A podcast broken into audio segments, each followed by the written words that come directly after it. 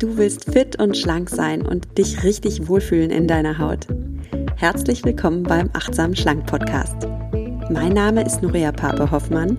Ich bin Ernährungsberaterin, Achtsamkeitstrainerin und Coach und ich zeige dir hier, wie du mit Achtsamkeit und einfachen Schlankgewohnheiten dein Wohlfühlgewicht erreichen kannst. Also fühl dich wieder richtig wohl in deiner Haut und zwar ganz ohne Diätstress und Kalorienzählen. In diesem Sinne, genieß dein Essen.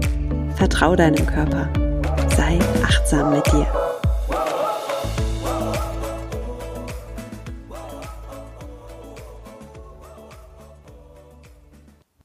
Hallo, liebe Mama, lieber Papa, wenn du heute eingeschaltet hast, dann gehe ich einfach mal davon aus, dass du Kinder hast oder dich ja, vielleicht hast du auch Enkelkinder. auf jeden Fall geht es nämlich heute darum, wie wir unseren Kindern Lust auf gesundes Essen machen können. Zwölf Ideen habe ich mitgebracht. Bevor ich aber loslege, möchte ich gleich vorab vorausschicken. Ich spreche hier als Mama zu dir, nicht als Guru, denn ähm, meine Erfahrung mit Kindern ist, Kinder sind alle individuell, sind alles eigenständige Persönlichkeiten und was bei einem Kind super funktioniert, das kann bei einem anderen Kind ganz blöd ankommen. Und von daher, ich bin einfach überzeugt, du kennst deine Kinder am besten. Ähm, du brauchst auch keine Tipps. Was ich halt spannend finde, ist denn Austausch zu suchen. Also ich habe zwölf Ideen mitgebracht, die mir ganz gut helfen und vielleicht hast du andere Tipps und andere Ideen und dann freue ich mich auch, wenn du mir schreibst. Du kannst zum Beispiel auf Instagram unter die heutige Folge mir einen Kommentar hinterlassen, was bei deinen Kindern funkt gut funktioniert. Auf Instagram findest du mich unter nuria.achtsamschlank oder du schreibst mir auf Facebook unter Nuria Pape achtsam abnehmen ohne Diät. Und ich bin echt gespannt, was du für Erfahrungen mit Ernährung und Kindern gemacht hast oder was du vielleicht aus deiner eigenen Kindheit noch an Erfahrungen mitbringst und freue mich auf den Austausch mit dir. Ja, ansonsten finde ich, dass wir beim Erziehen von Kindern ja oft so ein Dilemma haben. Wir haben in unserem Kopf ganz tolle Vorstellungen, wie das so läuft mit der Kindererziehung, wie man das so machen sollte, wie wir das dann auch machen wollen. Und dann kommen unsere Kinder auf die Welt und bringen ihre ganz eigenen Vorstellungen mit, ihre ganz eigene Persönlichkeit, ihre Ideen, Vorlieben und das gilt natürlich auch beim Essen. Jetzt fährt hier gerade so ein Krankenwagen vorbei. Ich hoffe, das war jetzt nicht so laut mit der Sirene. Okay, egal, zurück zum Thema. Ähm, was ich sagen will, ist, dass, dass die Realität oft nicht zusammenpasst mit unseren Idealvorstellungen. Die Idealvorstellungen sehen ja gerne so aus wie die Bilder, die wir in der Werbung präsentiert bekommen oder auf Foodblogs oder in Kochbüchern. Und da ist immer so schön heile Welt, oder? Da steht eine adrette Mama in der Küche und bereitet das Essen zu und alle lachen und glucksen und sind glücklich. Und natürlich wollen wir, dass unsere Kinder gesund essen und darum legen wir ihnen liebevoll Paprikaschnitzen und Gurkenscheiben in Form eines lustigen Gesichts auf das Brot und die Kinder freuen sich und Mama freut sich. Alle sind glücklich. Ja, ich weiß nicht, wie es bei dir aussieht im realen Leben. Ich darf mir schon auch mal anhören, äh, schmeckt nicht oder ich will Süßigkeiten äh, und so weiter. Und dabei will ich natürlich wie jede Mutter, wie jeder Vater, dass meine Kinder gesund essen, dass sie alle Nährstoffe bekommen. Und ähm, lebe dann in diesem Dilemma, dass Vorstellung und Realität auseinanderdriften.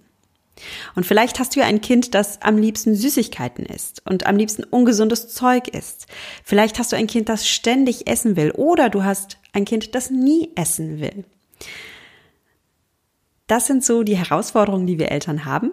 Und jetzt kommen einfach mal meine zwölf Ideen, die ich mitgebracht habe, wie wir einfach Essen genussvoll gestalten können, gesund gestalten wollen, äh, gesund gestalten können, wie wir unseren Kindern einerseits Freiheit geben beim Essen und keinen Zwang ausüben, keinen Druck aufbauen und andererseits aber auch keinen Freifahrtschein ausstellen, dass unsere Kinder nur noch essen, was sie wollen und sich am Ende nur noch von Gummibärchen ernähren. also, hier kommen meine zwölf Impulse. Lass uns gleich starten mit Idee Nummer eins. Und meine erste Idee ist, üb keinen Zwang aus. Ich weiß nicht, früher wurde noch so oft gesagt, du musst deinen Teller komplett leer essen oder du bleibst so lange sitzen, bis dein Teller leer ist oder du musst jetzt dieses Gemüse probieren, sonst gibt es schlechtes Wetter. Und das ist ja alles, heutzutage macht man das ja Gott sei Dank gar nicht mehr so. Und wie ich schon sagte, Kinder sind eigenständige kleine Persönlichkeiten und die dürfen selbst entscheiden, ob, wie viel und sogar was sie essen möchten. Ich persönlich kann ja Brokkoli für das gesündeste Lebensmittel der Welt halten. Ich kann mein Kind trotzdem nicht zwingen, den Brokkoli zu essen. Das entscheidet mein Kind selbst. Und Nein, das heißt, wie gesagt, nicht, dass mein Kind damit einen Freischein hat, nur Süßigkeiten zu essen. Dazu komme ich auch gleich noch. Was ich damit sagen will, ist, wir, wir können Kinder zu nichts zwingen. Zu überhaupt gar nichts können wir einen anderen Menschen zwingen. Und erst recht nicht beim Essen können wir einen anderen Menschen dazu zwingen, irgendetwas in den Mund zu stecken und herunterzuschlucken, was dieser Mensch nicht will, was er ablehnt. Wir dürfen unseren Kindern also ein bisschen vertrauen und auch ihrem natürlichen Sättigungsmechanismus vertra vertrauen, also auch darauf vertrauen, dass ein Kind durchaus mal ein paar Tage mehr Hunger hat und viel isst und dann ein paar Tage weniger Hunger hat und weniger isst und dass so ein Kind das schon ganz gut selbst regulieren kann, weil ein Kind von Natur aus auch noch auf seinen natürlichen Appetit und auf seine natürliche Sättigung und äh, Hungergefühle hört. Das ist ja auch das Schöne an Kindern. Und oft wissen Kinder wirklich intuitiv ganz gut, was sie brauchen, was gut für sie ist. Ich erinnere mich noch gut an das Gespräch mit einem Bekannten, der erzählte, mein Kind wollte nie Obst essen, nie. Äh, es wollte noch nicht mal Saft trinken. Und später kam dann heraus, dass dieses Kind eine Fructoseintoleranz hat. Also dieses Kind hat schon von Anfang an gemerkt, dass Obst nicht gut für es ist. Und natürlich ist es für die Eltern dann schwierig, weil man denkt, oh, Obst ist doch so gesund und warum habe ich das einzige Kind, das kein Obst mag? Aber ja, vielleicht weiß dein Kind schon selbst, warum das so ist. Und dann kommen wir auch schon zu meiner zweiten Idee und die ist ganz ähnlich, diese Idee, und die heißt keine Verbote. Verbote bringen beim Essen genauso wenig wie Zwang. Also mit Verbot meine ich so Dinge wie, du darfst keine Süßigkeiten essen zum Beispiel. Es gibt wirklich wissenschaftliche Studien, die zeigen, dass Verbote wie ein Schuss ins Knie wirken. Und das kennst du von dir selbst, wenn du Diät hältst, dann hast du am meisten Lust auf die Sachen, die nicht auf deinem Diätplan stehen, die verboten sind. Die machen dich dann ganz besonders an. Und bei Kindern ist es ganz genauso. Also wenn wir Kindern Verbote aussprechen, dann bekommen sie ganz besonders Lust darauf.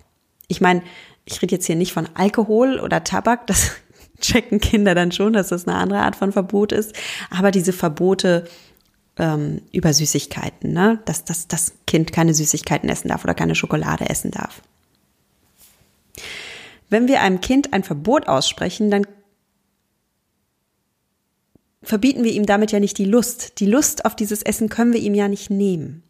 Und diese Lust, diese natürliche Lust, die das Kind hat auf Süßigkeiten, werden zu einer Gier, wenn das Kind diese Süßigkeit nicht essen darf. Und dadurch machen wir aus unseren Kindern, die eine ganz natürliche Lust haben, einen ganz natürlichen Appetit haben, machen wir gierige Esser. Und schlimmer noch, wir machen auch heimliche Esser aus ihnen. Denn klar, wenn etwas verboten ist, dann kann ich es nur im Heimlichen tun.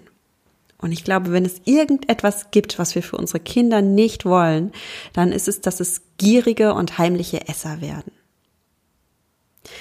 Ja, heißt das jetzt Freischein für die Kleinen? Sie sollen sich auswählen, was auch immer ihr Herz begehrt und selbst entscheiden dürfen, was auf den Speiseplan kommt?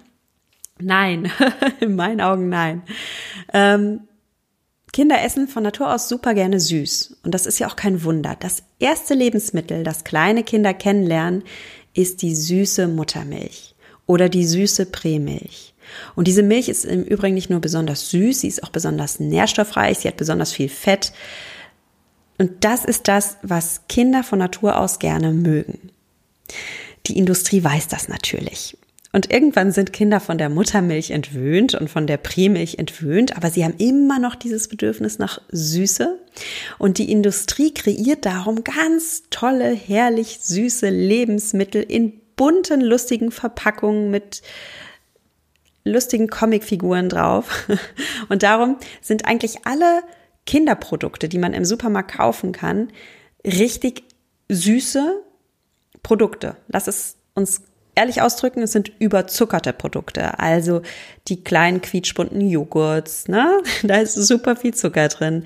Die Säfte, die Cornflakes, die auf Kinder ausgelegt sind, sind alle mit extra Zucker versetzt. Du kannst eigentlich davon ausgehen, dass jedes Produkt, das Comicfiguren auf der Verpackung hat und gezielt Kinder anspricht, extra süß ist und ja, extra ungesund ist. Klar, Kinder lieben diese Produkte, und in Maßen darf alles ja auch sein. Nur wenn wir Kinder jetzt komplett alleine entscheiden lassen, dann ist es ja logisch, dass sie zuerst solche Produkte ansteuern im Supermarkt, ja? Die, die eben auf Kinder ausgelegt sind. Was wir als Eltern machen können, ist, dass wir unseren Kindern die Freiheit geben, dass sie selbst entscheiden, was sie essen wollen, aber dass wir als Eltern immer noch entscheiden, was wir unseren Kindern anbieten. Und für mich bedeutet ein Angebot machen immer, dass ich eine Auswahl anbiete.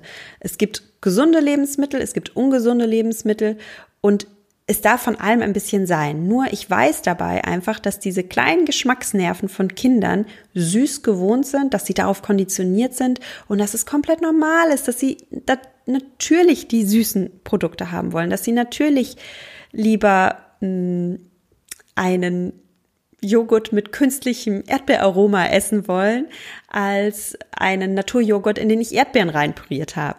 Ja, weil das natürliche Lebensmittel eben nicht an diese künstliche Süße herankommt. So, also Kindern Angebote machen, Kindern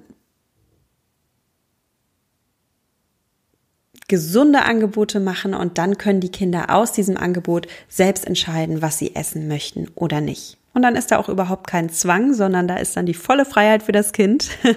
Aber ich setze so ein bisschen die Rahmenbedingungen.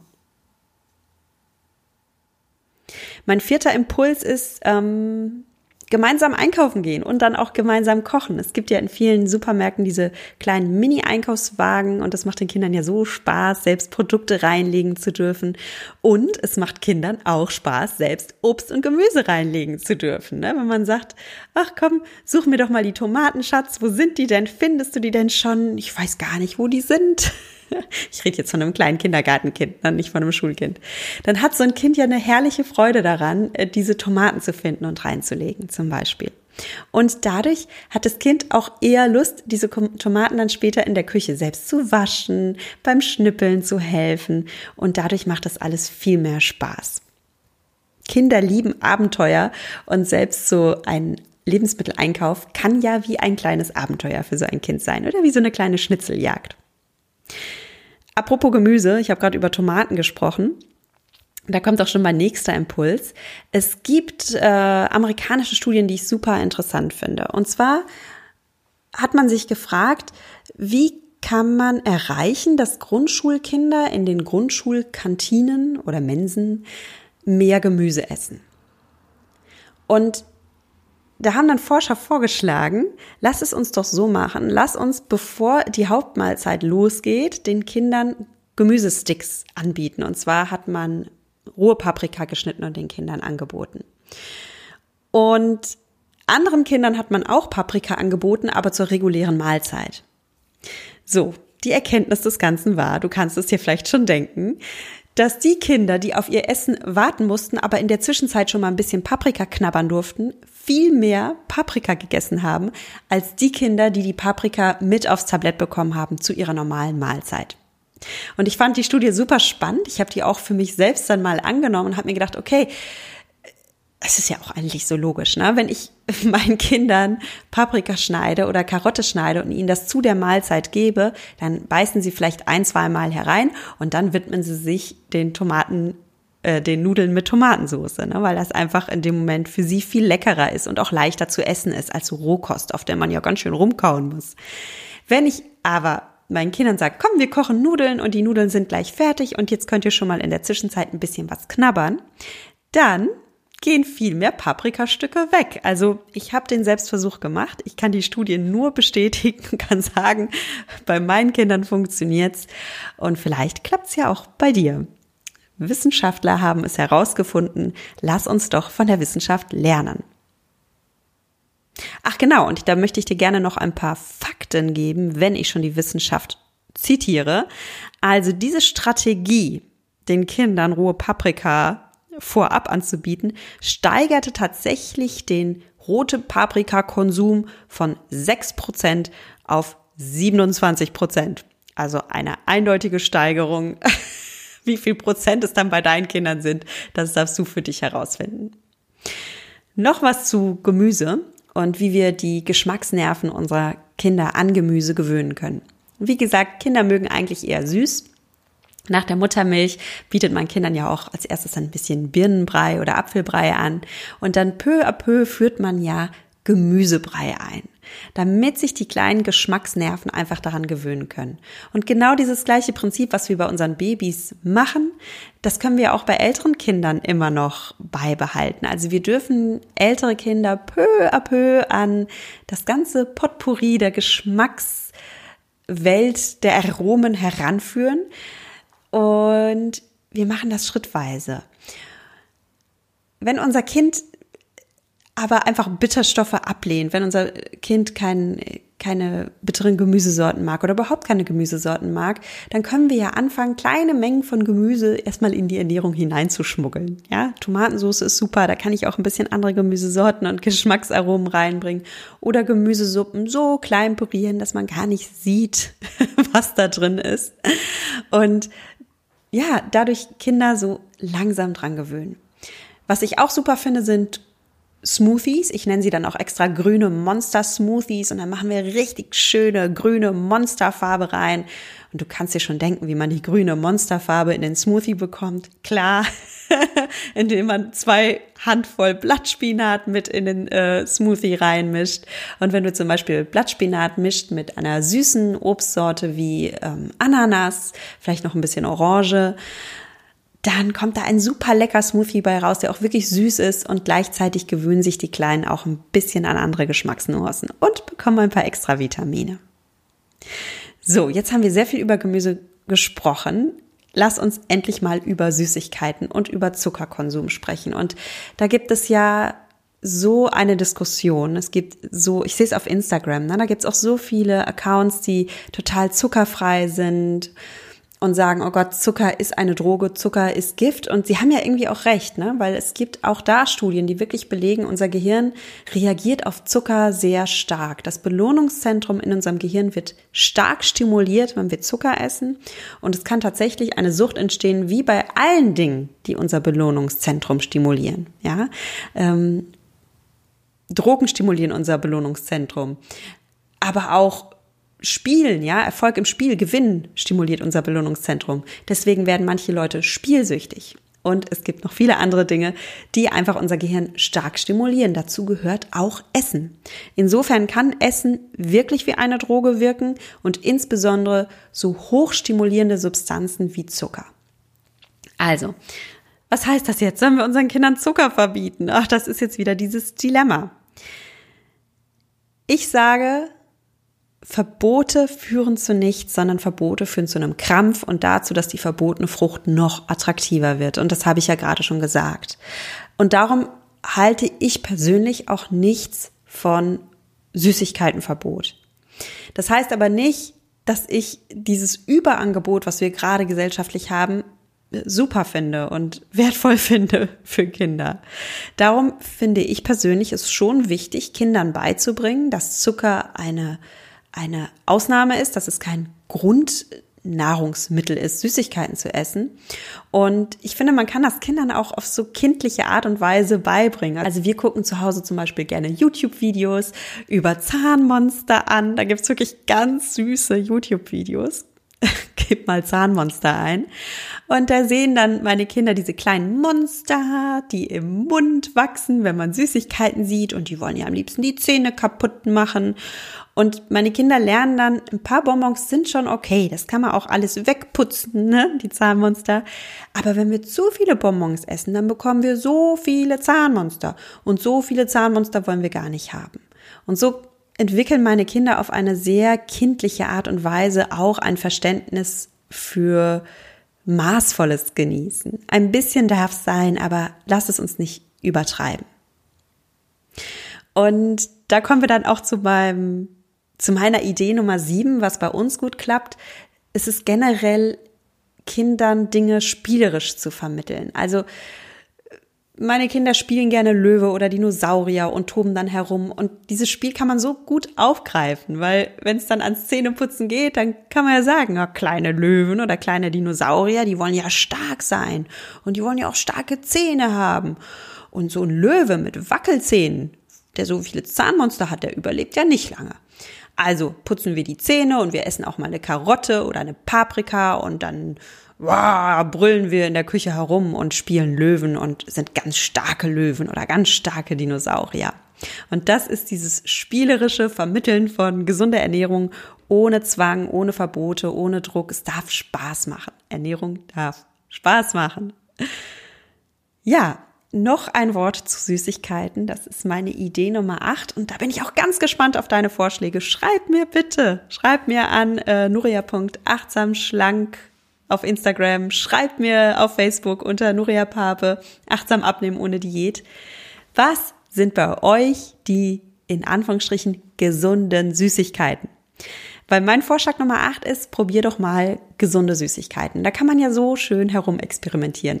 Ich habe letztens ähm, Süßkartoffel-Brownies gebacken. Ich habe auch schon mal ähm, Brownies gebacken aus Kidneybohnen. Dazu habe ich echt ein super Rezept. Das findest du bei mir auch auf dem Blog. Gib einfach mal an. Google einfach mal achtsam schlank und gesunde Schokomuffins. Ja, und dann findest du ein gesundes Rezept, wie du Schokomuffins aus Kidneybohnen backen kannst. Ohne Quatsch. Es hat bei mir in der Familie keiner gemerkt. dass da Kidneybohnen drin waren statt Mehl.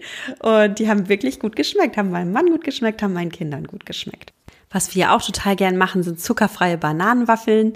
Da nimmst du einfach eine große weiche Banane, nimmst einen äh, Esslöffel Kokosöl, ein bisschen Backpulver, vielleicht ein Schuss Milch, wenn du möchtest, ein Ei. Ich mache es gern mit Ei, aber du kannst es auch vegan machen. Und ich nehme immer noch einen Esslöffel Dinkelmehl einfach für die Bindung und mache daraus einen Teig und backe den dann im Waffeleisen aus. Und dann gibt es super leckere Bananenwaffeln. Ach ja, super lecker natürlich auch, wenn du ein bisschen würzt noch mit Zimt oder Vanille oder was auch immer. Variier da einfach. Und meine Kinder lieben Bananenwaffeln und die dürfen sie dann auch zum Frühstück haben. Fühlt sich an wie Süßigkeit, ist aber keine Süßigkeit. Mit Bananen kann man sowieso ganz gesunde Süßigkeiten zaubern. Also wir hatten letztens ja auch ein Müsli-Bananenbrot. Das sah aus wie Kuchen, es schmeckte wie Kuchen, aber da waren wirklich nur gesunde Sachen drin. Also Frucht-Nuss-Müsli zum Mehl gemahlen in der Küchenmaschine. Das war das Mehl. Dann die Süße waren ein paar Datteln, die auch mit zerkleinert wurden. Kannst du aber auch weglassen. Ja, es kommen noch reife Bananen rein, ein paar Chiasamen, Apfelmus, Kokosöl, ein bisschen Buchweizenmehl und Milch. Du kannst auch Mandelmilch nehmen. Etwas Backpulver, etwas Zimt oder Vanillepulver und du machst daraus einen Teig und backst es dann im Ofen bei 200 Grad Ober-Unterhitze etwa 40 Minuten. Wenn du das genaue Rezept haben willst, komm gerne auf meinen Instagram-Account. Da siehst du ein Foto mit diesem Bananenbrot und wie du es genau backst. Und da hast du sicher auch deine eigenen Ideen, was man an gesunden Süßigkeiten für Kinder machen kann und wie man dann auch Stück für Stück ein bisschen die Süße reduzieren kann, weil Industriefood, Industriesüßigkeiten sind wirklich ganz schön süß und so ein kleiner Gaumen, der gewöhnt sich ja auch an einen gewissen Süßegrad. Also wenn wir gewohnt sind, immer sehr, sehr süß zu essen, dann erwarten wir von Süßigkeiten auch, dass sie sehr süß sind. Wenn wir aber so Schritt für Schritt uns auch an ein bisschen weniger Süße gewöhnen, dann kommen uns so Industriesüßigkeiten auf einmal richtig süß vor, also viel zu süß. Und es ist ja schön, wenn wir Kinder da so, ja, ein bisschen von runterholen, dass es immer so viel Zucker sein muss. Kommen wir zu meiner Idee Nummer 9 und das ist, ach, einfach entspannt bleiben. Also, jetzt habe ich über gesunde Süßigkeiten gesprochen, aber das heißt nicht, dass meine Kinder nicht auch mal richtige Süßigkeiten essen dürfen. Also die Kreppel am Fasching oder zum Kindergeburtstag die Süßigkeiten. Und ja, manchmal gibt's auch hier tagelang äh, Süßigkeiten-Flash, weil ein Kindergeburtstag nach dem anderen kommt. Und dann denke ich auch manchmal, oh, jetzt wird's aber ein bisschen viel, äh, weil sie tagelang kaum was anderes bekommen. Aber ja, dann gibt es ja dann auch wieder ein paar Tage, wo es nicht so ist, wo, wo wir es dann auch wieder reduzieren. Und das reguliert sich alles, finde ich. Ne? Genauso haben Kinder manchmal einen Riesenhunger, einen Bärenhunger und Appetit und essen riesige Portionen und man wundert sich nur. Und dann essen sie wieder ein paar Tage lang kaum noch etwas. Wenn die Kinder so vom, vom Kinderarzt das Go bekommen, dass sie normalgewichtig sind, ja, dass alles okay ist, dann bekommen die schon ihre Nährstoffe. Und ich finde, da müssen wir nicht so perfektionistisch sein und so Sorgen machen, sondern einfach relaxed bleiben, entspannt bleiben, unseren Kindern vertrauen und es ist alles gut. So, und mein zehnter Impuls, meine zehnte Idee, das ist so ein bisschen der achtsam schlank Impuls, weil achtsam schlank bedeutet ja, dass wir, wenn wir unser Essverhalten betrachten, immer drei Dimensionen betrachten dürfen. Essen befriedigt einerseits unseren Körper. Es ist ganz wichtig für unseren Körper, dass wir gute Nährstoffe bekommen, dass wir unseren Körper verwöhnen mit Essen, dass unser Körper das bekommt, was er braucht. Und Oft reduzieren wir aber Essen auch nur auf diese körperliche Dimension. Ja, wir sehen Essen als reines Kalorien rein oder raus, ähm, Nährstoffe rein oder raus. Und das ist so unrealistisch, so zu denken über Essen, denn Essen ist ja viel mehr. Essen hat noch eine weitere Dimension. Essen spricht immer auch unseren Geist an, also unseren Verstand, aber auch unser Unterbewusstsein. Wir haben so viele Gedanken über Essen, wir haben Glaubenssätze über Essen, wir haben Überzeugungen über Essen. Kulturelle Gewohnheiten, die mit Essen zu tun haben. Und das kann man nicht einfach ausblenden. Und Essen hat auch ganz viel mit unseren Gefühlen zu tun. Ja, wir essen so oft aus emotionalen Gründen. Weil wir uns mit Essen trösten oder weil wir mit Essen Stress wegknabbern. Und bei Kindern ist das nicht anders. Kinder sind in ihrem Essverhalten stark beeinflusst von ihrer Umwelt, von den Traditionen, mit denen sie aufwachsen, von der Erziehung, die sie bekommen über Essverhalten. Und gerade im Kleinkind- und Kindergartenalter ist der Einfluss der Eltern auf das Essverhalten der Kinder ganz besonders bedeutsam. Und das heißt, so wie wir Eltern essen, sind wir einerseits ein unglaubliches Vorbild für unsere Kinder. Die Kinder kopieren uns einfach, die machen uns nach. Ne? Ähm, darum ist es so wichtig, dass wir ein gutes Vorbild sind. Und es ist auch ganz wichtig, dass wir einfach ein Bewusstsein dafür haben, dass wir uns einfach hinterfragen, welche Gedanken und Gefühle bringe ich denn meinen Kindern über Essen bei? Ja, welche Lass uns mal mit den Gedanken ähm, anfangen. Also welche Glaubenssätze erziehe ich meinen Kindern an, sei es jetzt bewusst oder unbewusst? Es kann zum Beispiel ein Glaubenssatz sein, wie äh, ist dein Teller leer? Ja, weil ich das meinen Kindern einfach so beibringe. Ist dein Teller leer? Ich mache das so und du hast das auch so zu machen. Ich kann aber auch andere Glaubenssätze meinen Kindern vermitteln. Ich kann meinen Kindern vermitteln, äh, Gemüse ist eklig. Ja, ich esse auch kein Gemüse. Also ja, oder immer sagen, Rosenkohl finde ich voll eklig, ja, esse ich nicht. Natürlich imitiert mein Kind mich dann. Wir, wir dürfen einfach ein Bewusstsein dafür haben, dass wir unsere Kinder konditionieren, ob wir es nun wollen oder nicht. Konditionieren heißt, wir bringen unseren Kindern schon sehr früh bei, bestimmte Ereignisse und Erlebnisse mit Essen zu verknüpfen, bestimmte Vorstellungen mit Essen zu verknüpfen Bestes Beispiel Weihnachten, ja. Ich denke, wir alle in hier in dieser westlichen Kultur denken bei Weihnachten an Plätzchen zum Beispiel oder an den Nikolaus, der kommt und Schokolade bringt. Oder wenn wir an Geburtstage denken, dann denken wir an Kuchen. Da ist also eine Konditionierung in unserem Kopf. Ich verbinde ganz stark mit Weihnachten Plätzchen. Ich verbinde mit Nikolaus Schokolade und mit Geburtstagsfeiern verbinde ich Kuchen. Das ist meine Konditionierung. Und ich sage nicht, dass das falsch ist. Ich sage nicht, dass diese Konditionierung falsch und schädlich ist. Ich sage nur, sei dir darüber bewusst, dass du deine Kinder konditionierst. Die Kultur, in der sie aufwachsen, konditionieren deine Kinder, aber du natürlich auch. Und du kannst schon mitentscheiden, welche Konditionierung will ich für mein Kind und welche will ich nicht. Was ist für mich okay und was ist für mich nicht okay? Und die Antwort darauf ist hochindividuell und kann ganz unterschiedlich ausfallen. Es kann sein, dass du es total okay findest, dass deine Kinder Weihnachten mit Plätzchen verbinden, dass deine Kinder Geburtstagsfeier mit Kuchen verbinden oder dass deine Kinder Halloween mit kübelweise Süßigkeiten verbinden. Du setzt da deine Grenzen, was du okay findest an Konditionierung. Und ich sag nicht, du setzt da die Grenze, dass du deinem Kind jetzt an dieser Stelle wieder Verbote oder Erlaubnisse aussprichst, sondern dass du einfach ein Bewusstsein dafür hast, oh, was schaffe ich denn hier gerade für eine Konditionierung? Was für Gewohnheiten bringe ich meinem Kind bei? Und welche, welche Auswirkungen wird diese Gewohnheit auf mein Kind haben?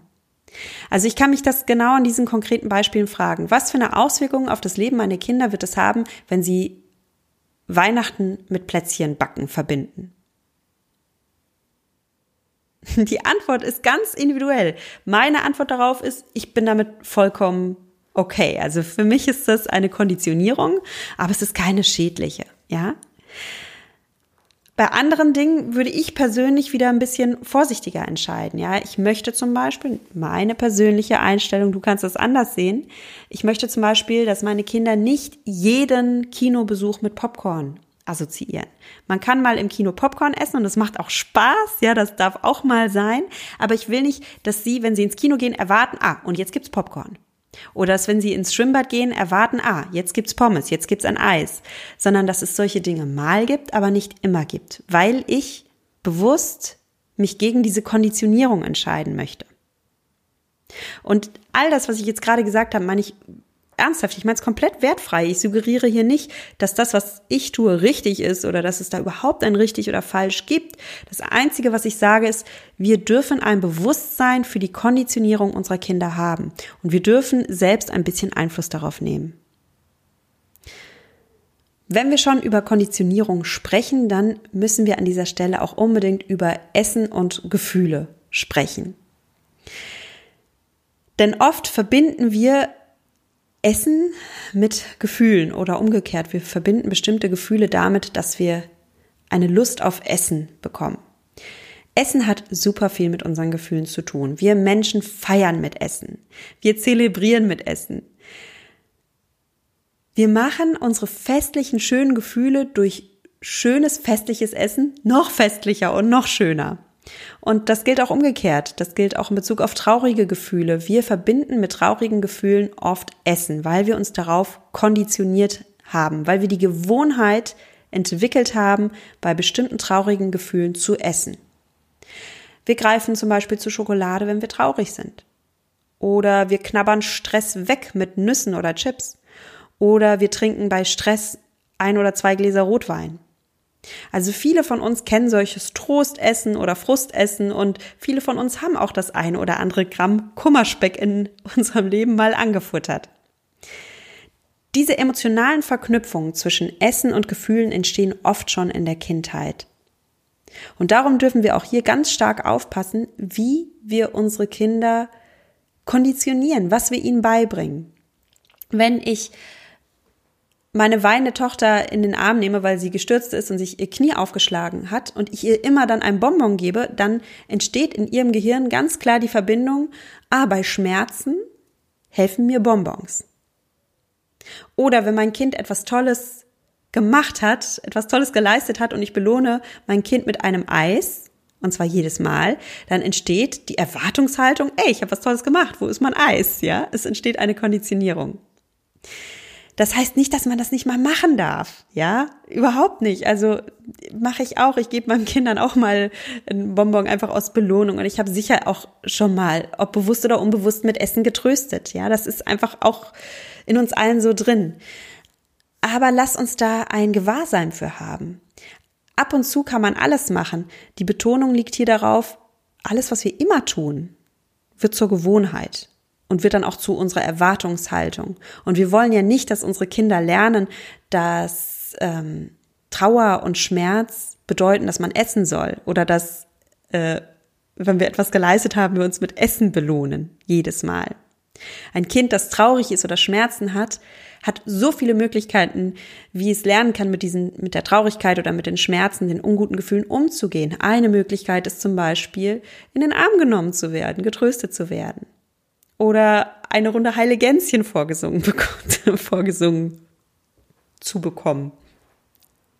Also es gibt so viele Wege, wie man ein Kind trösten kann und es gibt genauso viele Wege, wie man ein Kind belohnen kann, ganz ohne Essen.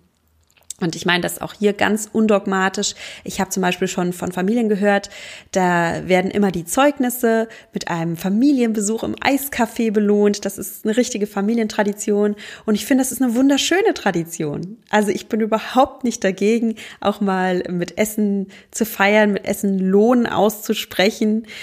Ähm, und Essen komplett von Gefühlen zu entkoppeln, das halte ich für unrealistisch. Es geht nur darum, ein Bewusstsein zu entwickeln und unsere Kinder eben nicht auf emotionales Essen zu konditionieren.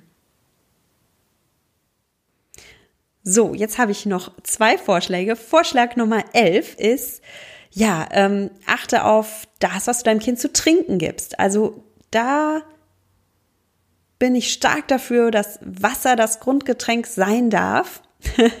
Wasser. Wir denken irgendwie immer, wir müssten unseren Kindern irgendwie das Getränk so super schmackhaft machen und immer Schorlen anbieten und Tees anbieten. Aber warum nicht einfach Wasser trinken, wie jedes Lebewesen in der freien Natur einfach Wasser trinkt, um seinen Durst zu löschen? Ich habe da echt Glück gehabt, muss ich sagen. Bei uns in der Familie gab es immer Wasser zu trinken und ähm, von daher trinke ich bis heute als Erwachsene wirklich gerne Wasser. Äh, meine Kinder bekommen auch noch Milch zusätzlich. Calcium ist für Kinder auch wichtig. Und ab und zu gibt's auch Saft. Ich persönlich sehe aber Saft wie eine Süßigkeit. Es ist wirklich schwimmender Zucker, hat eine starke Auswirkung auf deinen Blutzuckerspiegel ähm, und ist wirklich ein Nahrungsmittel und zwar ein sehr süßes, zuckriges Nahrungsmittel. Von daher kann man auch mal einen Saft trinken, aber ja, ich würde es nicht als permanenten Durstlöscher bezeichnen. Äh, Softdrinks gar nicht, haben meine Kinder noch nie bekommen und äh, da möchte ich ihre Geschmacksnerven wirklich nicht dran gewöhnen, dass sie das lecker finden, weil, uh, da, das, das ist natürlich, also Softdrinks so wie Cola und Fanta super lecker schmecken für ein Kind, ist klar. Ähm, aber das darf halt auch kein Durstlöscher sein in meinen Augen, sondern was Besonderes, eine Süßigkeit. Ja, und was kann man noch trinken? Man kann auch Smoothies trinken. Bei Smoothies äh, mal ein kleiner Warnhinweis. Smoothies gelten ja immer als so ein super gesundes Lebensmittel. Das sind sie nur bedingt. Auch Smoothies sind im Endeffekt aufgelöster Zucker, ja, sehr, sehr süß. Wenn in einem Smoothie, den du im Supermarkt kaufst, zum Beispiel Ananas drin ist und Orange und Mango, dann kannst du dir vorstellen, das ist ja alles in pürierter, wässriger Form. Du müsstest ewig kauen und essen, um dieselbe Menge an Obst so zu essen und du würdest auch eine ganz andere Sättigung verspüren. Wenn du das trinkst, kannst du das mal ebenso runterkippen und kippst hier wirklich wahnsinnig viele Kalorien rein, ohne Sättigung zu haben, ohne die dazu passenden Ballaststoffe zu essen. Und darum sind Smoothies wirklich ein hochkalorisches Lebensmittel. Eher so, eine, so ein Lebensmittel zum Aufpäppeln, zum Dickwerden, ja, zum bisschen Gewicht anlegen. Und Smoothies sind eher keine ideale, kein ideales Lebensmittel, um deinen Durst zu löschen. Kinder können natürlich Smoothies trinken, aber da einfach ein bisschen Bewusstsein dafür haben, dass insbesondere Supermarkt-Smoothies nicht unbedingt gesund sind. Also wenn, dann mach einen Smoothie daheim, mach ihn frisch und wenn du schon einen Smoothie machst, dann schmuggel ein bisschen Gemüse rein, ein bisschen was Grünes und mach einen Monster-Smoothie daraus, dass dein Kind da dann wenigstens die Vorteile von bekommt. Und es ist halt auch wirklich eine Mahlzeit, ja. Ein, ein Smoothie, das kann eine Zwischenmahlzeit sein, das kann ein Dessert sein, aber es ist eben kein Durstlöscher in dem Sinne, sondern es ist wirklich eine Mahlzeit, eine flüssige Mahlzeit. Und damit kommen wir jetzt auch endlich zu meinem letzten Vorschlag und der lautet, ja, wir dürfen Vorbilder sein für unsere Kinder. Im Endeffekt lernen Kinder am meisten über das, was sie vorgelebt bekommen und ich bin da auch ehrlich, ich finde das jetzt selbst auch nicht immer leicht, ein gutes Vorbild zu sein. Und ich bin es bestimmt auch nicht immer. Und ich will gar nicht wissen, was für ein Unsinn sich meine Kinder von mir abgucken. also kein Mensch ist immer ein tolles Vorbild. Aber was wir versuchen können, ist unser Verhalten ein bisschen zu hinterfragen und einfach mal zu schauen, okay, was lebe ich denn gerade meinen Kindern vor? Schlinge ich zum Beispiel mein Essen im Stehen herunter? Oder springe ich selbst immer vom Essenstisch auf, anstatt mal in Ruhe sitzen zu bleiben? Oder problematisiere ich Essen, indem ich ähm, verkrampft Kalorien zähle, indem ich mein, mein Essen stark reglementiere, stark einschränke oder indem ich vielleicht sogar auch darüber so spreche, ja, dass meinen Kindern klar ist, dass ich, dass Mama ist immer auf Diät, ne? Das möchte ich meinen Kindern ja nicht so gerne vorleben und dass ich das einfach mir bewusst mache, dass was ich tue eine extrem starke Wirkung auf meine Kinder hat und viel mehr wirkt als alles, was ich sage. Was ich tue, hat eine viel stärkere Wirkung als das, was ich sage. Mein Fazit der heutigen Folge ist, wir dürfen Kinder respektieren. Wir dürfen ihre Persönlichkeiten respektieren, ihre Vorlieben respektieren, ihre Abneigung respektieren und das gilt auch für ihr Essen. Kinder dürfen frei entscheiden und dürfen lernen, dass Essen etwas Genussvolles ist und dass sie auch da einfach ihre Vorlieben haben dürfen und ihre Abneigung haben dürfen und dass da einfach kein Zwang herrscht.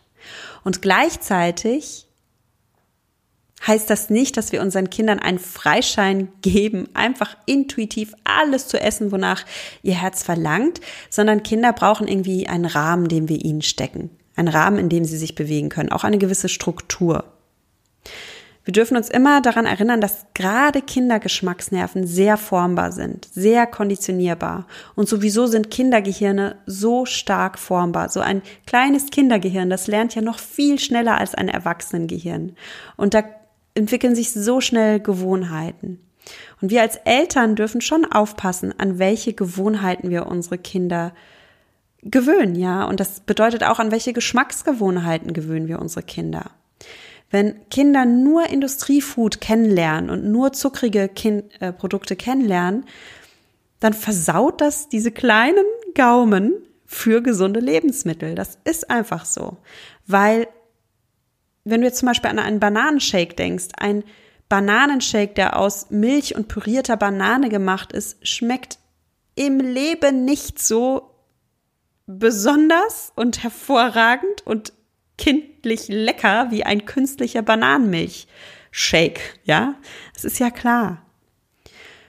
Und darum finde ich, es darf zwar keine Verbote geben und keinen Zwang geben, aber das bedeutet auch nicht, dass wir ins Gegenteil fallen müssen, dass wir, ähm, dass wir einfach ein Bewusstsein dafür haben, unseren Kindern schon auch die Liebe zu echten, natürlichen Lebensmitteln beizubringen. Einfach weil wir wissen doch, dass ihre kleinen Gehirne so stark auf Reize beim Essen reagieren und dass so kleine Gehirne sich schnell an sowas gewöhnen.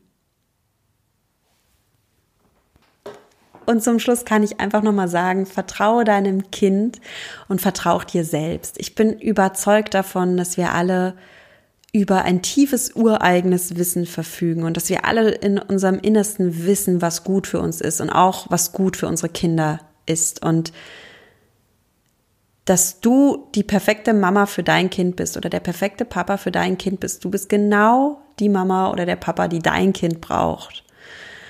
Und du weißt einfach, was dein Kind braucht an Nahrung. Also wir dürfen uns alle ein bisschen selbst vertrauen und wir dürfen unseren Kindern vertrauen. Natürlich immer mit der Unterstützung von Kinderärzten und von Menschen, die uns da unterstützen auf unserem Weg. Also ich bin kein Kinderarzt und wenn du wirklich Sorge hast um dein Kind, dass dein Kind an einem Mangel leidet, dann suche selbstverständlich das Gespräch mit dem Kinderarzt deines Kindes. Das nur mal so als Disclaimer. So, ich bin jetzt sehr gespannt, wie du das mit deinen Kindern machst. Also mögen deine Kinder Obst und Gemüse? Hast du Tricks, deinen Kindern gesunde Ernährung schmackhaft zu machen. Ich bin einfach gespannt und lerne da auch gerne als Mama was Neues dazu. Schreib mir gerne auf Instagram unter nuria.achtsamschlank oder auf Facebook unter Nuria Pape achtsam abnehmen ohne Diät. Und apropos Austausch. Zum Schluss möchte ich dir heute noch eine weitere Einladung zum Austausch aussprechen. Und zwar möchte ich dir gerne von meiner Schwester erzählen. Meine Schwester Judith Pape forscht an der Frankfurt University of Applied Science und forscht insbesondere im Bereich Elternschaft, Ernährung und Körpergewicht. Und leider gibt es in diesem Bereich noch viel Unwissenheit und die Forschung ist noch nicht so weit fortgeschritten. Darum finde ich es auch so toll, dass meine Schwester Judith Pape in diesem Bereich forscht und jetzt auch ihre Doktorarbeit zum Thema Elternschaft von Menschen mit hohem Körpergewicht schreibt. Ja, vielleicht fragst du dich, warum ich dir das erzähle. ich erzähle dir das deshalb, weil ich dich herzlich einladen will, bei dieser Forschungsarbeit mitzumachen. Also, wenn du Mama oder Papa mit hohem Körpergewicht bist und Lust hast, von deinen Erfahrungen zu berichten, dann melde dich gerne bei mir oder melde dich direkt bei meiner Schwester Judith. Und da kannst du einfach mal von deinen Erfahrungen erzählen, von deinem Familienalltag oder einfach deine Geschichte erzählen. Judith hört dir zu und möchte einfach von deinen Erfahrungen lernen.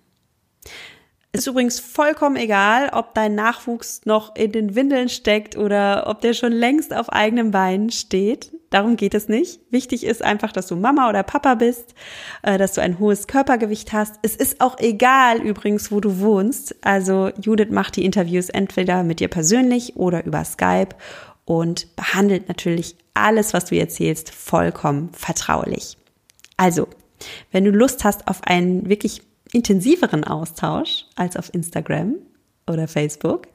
Und wenn du Lust hast, deine Geschichte zu teilen, dann schreib Judith einfach eine E-Mail an Eltern unterstrich erzählen at gmx.de. Eltern unterstrich erzählen at gmx.de. Ich freue mich riesig, wenn du dabei bist und äh, wenn wir gemeinsam damit die Forschung ein Stückchen weiter voranbringen. In diesem Sinne verabschiede ich mich von dir und sage dir wie jedes Mal, genieß dein Essen. Vertrau deinem Körper. Sei achtsam mit dir. Deine Nuria.